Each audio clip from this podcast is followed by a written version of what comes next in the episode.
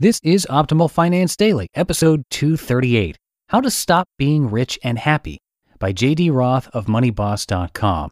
And I am Dan, I'm your host here on the podcast. And we do this every Monday through Friday. We bring you in podcast form and audio form some of the best personal finance blogs on the planet. Thanks so much for listening in on this Wednesday. And uh, if you didn't know, we actually have three other similar podcasts in our little family where we read blogs to you.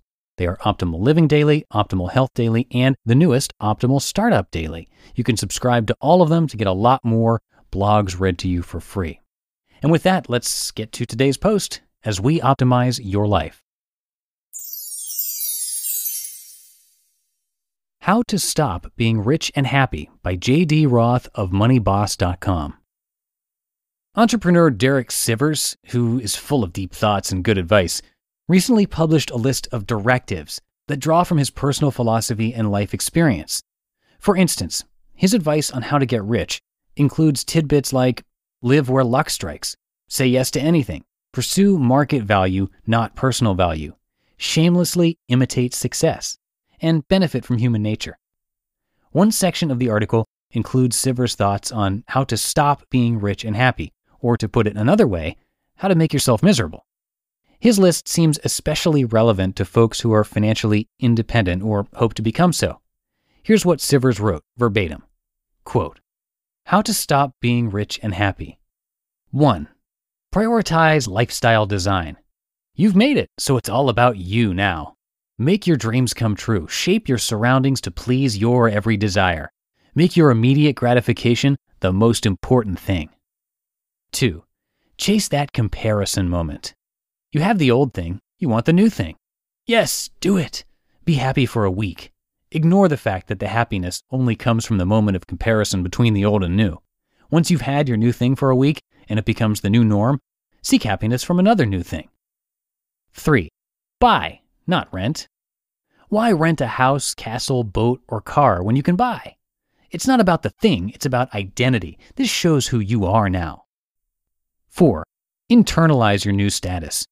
You worked hard to get here. Celebrate, relax. Admit you are in a different class of people now with different needs. Understand there is no going back. 5. Be a connoisseur. Learn what others say is the finest. Insist on only the finest. You will now be unhappy with anything but the finest. 6. Get to know your possessions. Now that you own the best, it's time to focus on what you've got. Learn all about the features of your new possessions. Spend more time getting your surround sound and heated floor just right. Work out the solar panel charging of your Tesla car. This is important. 7. Acclimate to comfort. Eliminate every discomfort from your life. Blame others when the world seems hard and is not living up to your standards. End quote. Again, these are the things that Sivers says you shouldn't do if you want to be rich and happy. Do you agree with him? Disagree? Are there other warnings that you'd add to his list? My thoughts. Sivers' list is interesting. It makes me think. I agree with a lot of what he has to say, but also feel conflicted about a couple of points. I wonder about the first item on the list, for example, prioritizing lifestyle design. As you know, I'm a vocal proponent of finding purpose and making meaning in your life. I believe it's vital for each of us to build a life around our personal goals and values. Isn't that the essence of lifestyle design? At the same time, I agree that it's dangerous to live a life built around immediate gratification, one in which you satisfy your every desire. That's a path to ruin, financial and otherwise. But is it truly lifestyle design? Also, I'm not convinced it's a bad thing to know and appreciate your possessions, which is number six on his list. In fact, it's often a good thing to understand how things work so that you can make the most of what you have. Perhaps this can be taken too far to the point of obsession, but I'd rather people were familiar with the features of the things they own than that they remain ignorant and have to rely on outside help to make things work. My own personal weakness is number five the dangers of becoming a connoisseur. If I don't police myself, I can fall into this trap. I'm fond of good whiskey, nice electronics, and high quality travel gear.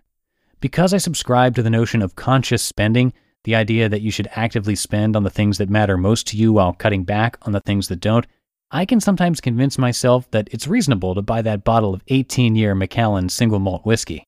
Every time I make a purchase, I need to force myself to decide between good enough and the best. There are times that the best makes sense.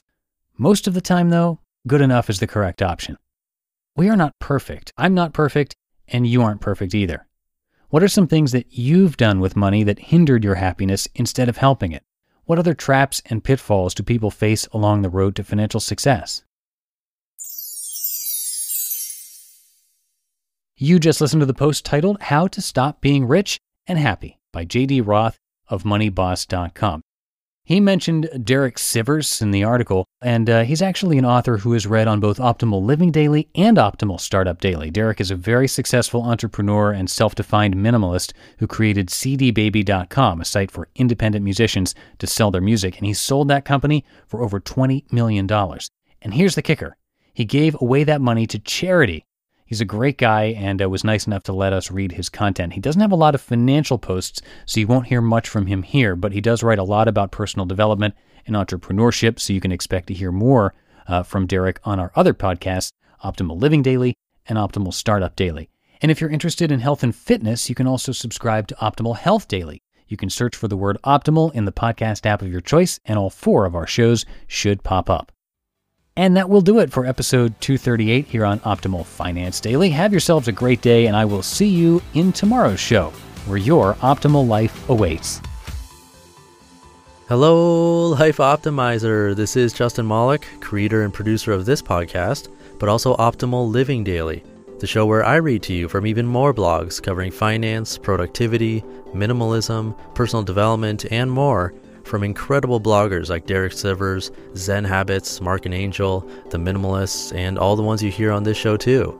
So if you enjoyed today's episode and like taking amazing blogs on the go, come on over to Optimal Living Daily and subscribe to that one too. And together, we'll start optimizing your life. You've been listening to Optimal Finance Daily. Be sure to hit the subscribe button to stay up to date on each new episode and head to oldpodcast.com. That's O L D podcast.com for a free gift as well as more actionable tips and resources to help you maximize your potential. Thanks for joining us and remember, your optimal life awaits.